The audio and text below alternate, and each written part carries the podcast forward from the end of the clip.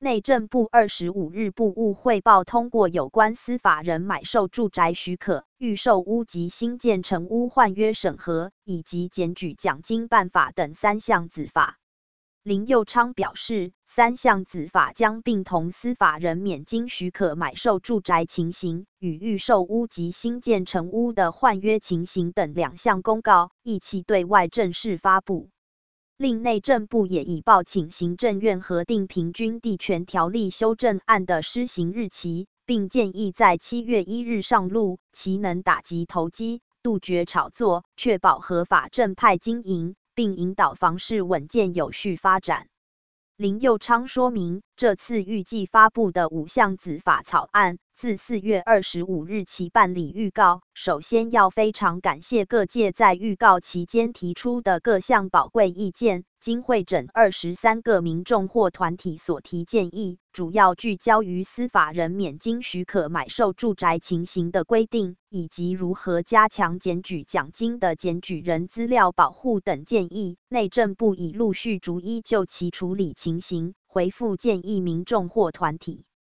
林佑昌指出，有关各界所提诸多建议，多数于子法研定过程中已陆续反映，故内政部已事先搜集并纳入审慎考量，并据此研议规划相关子法内容，始办理预告。预告期间，内政部再度于五月上旬邀集相关机关及工会研商讨论。并参酌各界意见进行全面检视，经确认原定子法规范内容均属合理必要，所以仅对规定内容进行微调或补充，使其更加明确及完整。林佑昌表示，本次平均地权条例修法目的在于防杜房市炒作行为，让市场会回归居住需求交易。从一百一十年十二月内政部提出条例修法草案到今年二月总统公布，全国住宅类预售屋交易量已从一百一十年第四季的四万余户（五千零一十四亿元）降至一百一十二年第一季的一万六千余户（两千一百九十七亿元），减幅超过五成六，显示市场炒作行为与投机性需求已明显减少，修法效益逐步展现。买屋卖屋请指名中信房屋新竹团队。内政部说明，有关这次五项子法草案重点以及预告期间搜集的主要建议意见处理情形，归纳如下：一、司法人买受住宅许可制主要聚焦都更。法拍免经许可规定，这次条例修法增订司法人买受住宅许可制，主要应考量司法人原则上无居住需求，为避免其短期买卖住宅进行炒作，影响国人居住权益，故修法予以管制。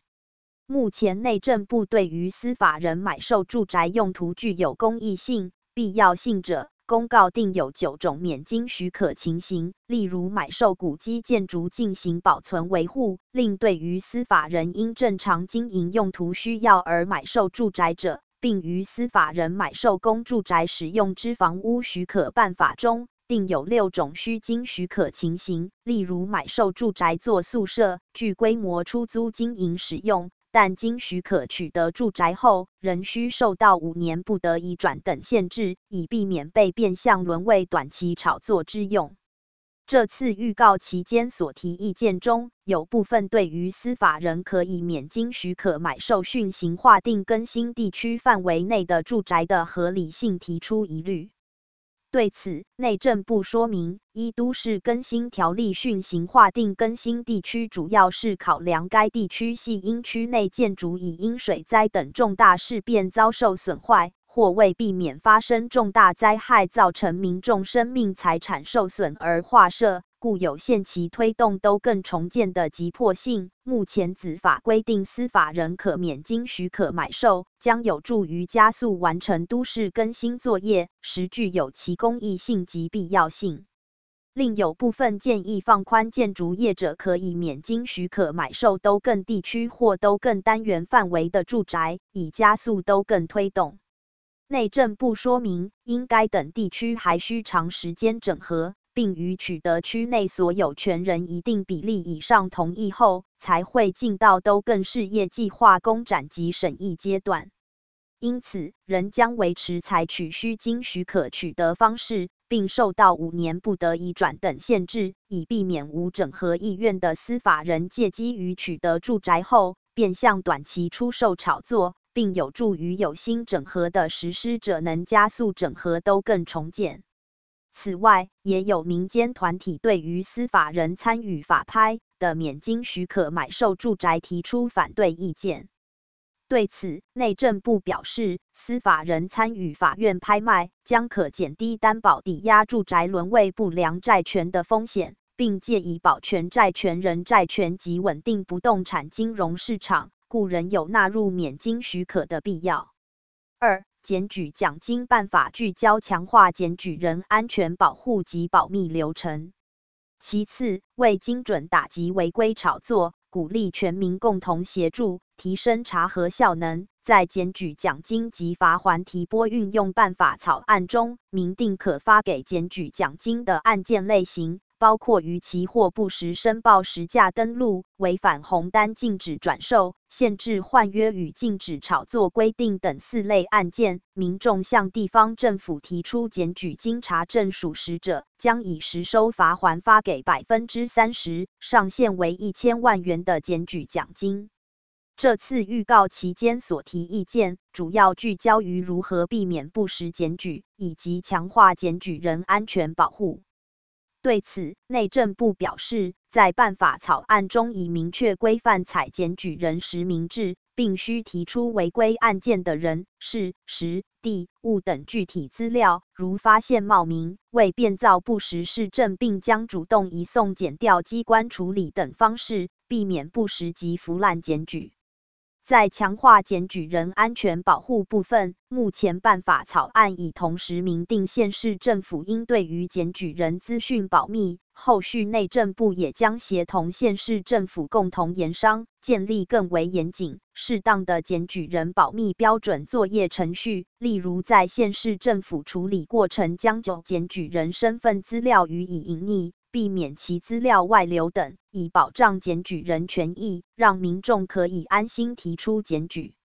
三、限制换约转售行为，在限制预售屋或新建成屋契约转售部分，于预告期间对此子法部分所提意见较少，多聚焦于后续的换约转售情形如何认定。依目前子法规定，对于民众签约缴款后，如因发生不可预期的重大变故而确有转售的必要者，才可申请换约转售。现在规定有非自愿离职、罹患重大伤病或特定病症等六种的申请换约情形，内政部后续并将就其申请的应备文件予以明确规范，以利民众办理。